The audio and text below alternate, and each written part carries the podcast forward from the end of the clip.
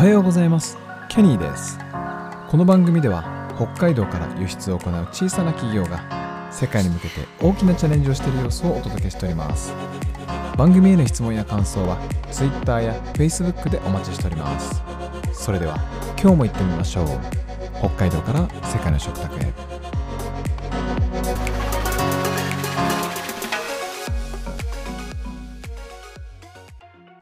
はい、えー、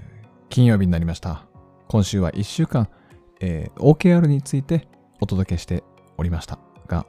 ちょっと分かりづらい回も多かったかもしれません。はい。ちょっと反省しています。はい。えー台本はほとんどないようなものなんですけどまあアウトラインは、うん、チャッピーに書かせたりすることもありますけどそうですね、まあだけど書い書いてある通りによ喋ることなんかまずないし、はいえー頭の中を整理しながらやったりしています。今日はですね、金曜日で最終日です。弊社の OKR と今後というお話をしたいと思いますけど、まあ、ああだこうだ好きかっていう言いながら、太田くんとこの OKR どうなっとるんかいっていうのをですね、えーちょっと、ちょっとぐらい披露しないとダメだなと思って、はい。えっ、と、この、FY、 Financial、Financial Year 10、10年目の第一四半期の、えー会社の O はですね、えーマーケティングを学びながら、えー顧客の良きパートナーになり、数字で結果を評価するチームになるというのが Objective でございました。えーで、KR、主要な結果はですね、3つあって、えー KR の1が、えー既存顧客を大切にしながら、えー、〇〇億の売り上げを達成しよう。これ具体的な数字が入ってます。ちょっと数字をね、言わなくてもいいでしょう。〇〇億の売り上げを達成しようと。で、KR2 にはですね、新規顧客を獲得して、えー〇〇億の売り上げを達成しようと。はい、で、KR3 に、情報を見える化して効率よく営業活動を行おう。この KR の3つ、主要な結果を3つ達成すると、O が、え達成できるという仕組みになっております。で、これは、え会社全体の OKR でございます。はい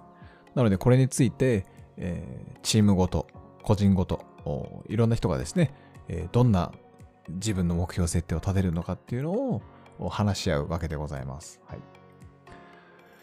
なので、まあ、これをまず作る、まあ、これをどうやって作ったのかっていうところもぜひお話ししたいんですけど、えっと、まずその会社、会社 OKR と個人の OKR とかチームの OKR とどういうその関係が、関係性になってるんですかっていう話ですけど、えー弊社の場合いろんなパターンやってみましたけど、こうやって会社の OKR を一つ作った方が後々楽です。はい。というのは、その、大きな会社が向かうべき、まあ今はその、マーケティングとか、その、顧客の良きパートナーになろうとか、あの、数字で結果を出そうとかっていうところは、の、えっと、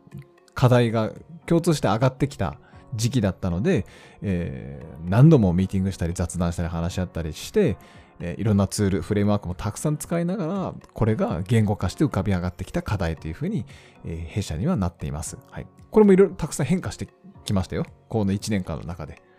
えーだけどこれが、えーバチッと見つかってからは、えーっと、じゃあ、これをやろう、これをやろうっていうのが、こう、個人間、チーム間で出てきた感じですよね。ここがちょっと決まってないと、なかなかこう、従業員がやりたいこととか、そのボトム、あのボトムアップ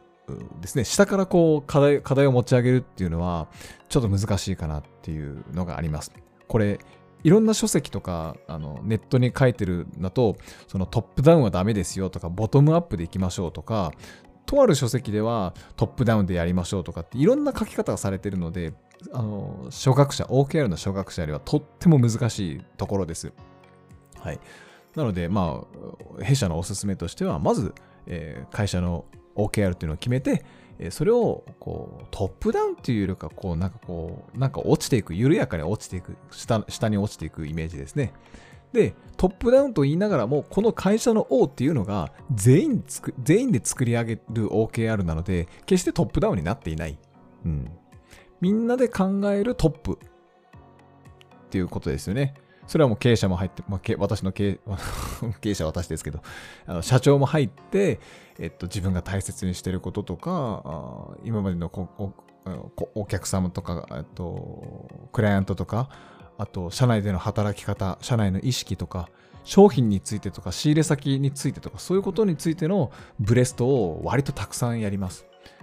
でブレストをたくさんやってそれを振り分けたりするファシリテーションの能力も必要だしみんなから出てきた言葉とか、えー、その付箋ですね。まあ、デジタル付箋が多いですけど、その付箋を大事に取っておいたり、えー、どういうジャンル分けをするのかとかっていう能力はすごく求められる。れますね。だから、かそういう時にこう傾聴とかそのコーチングとかっていうスキルがないと、そので組織に心理的安全性がないと、こういう作業ができないんですよね。はい。はい。えっ、ー、と、またね、前置きが長くなってきましたね。えっ、ー、と、まあ、今、今設定している OKR がこの設設定なんですけど、これが出来上がった時に、これ、その、四半期の OKR じゃなくて、これ1年間を通した年間の会社を OKR でいいんじゃないんですかっていう風になったんですよね。確かに今回第1四半期終わりましたけど、第2四半期の会社 OKR もこれとあの変更せず、このままいきます。で、えっと、前回取り組んだことの評価を行って、じゃあ次はどうアレンジを加えるかとか、えー、そういうのをまた見直して、次の OKR、そのチーム OKR、個人 OKR っていうのを設計して、えー、取り組んでいくと思います。はい。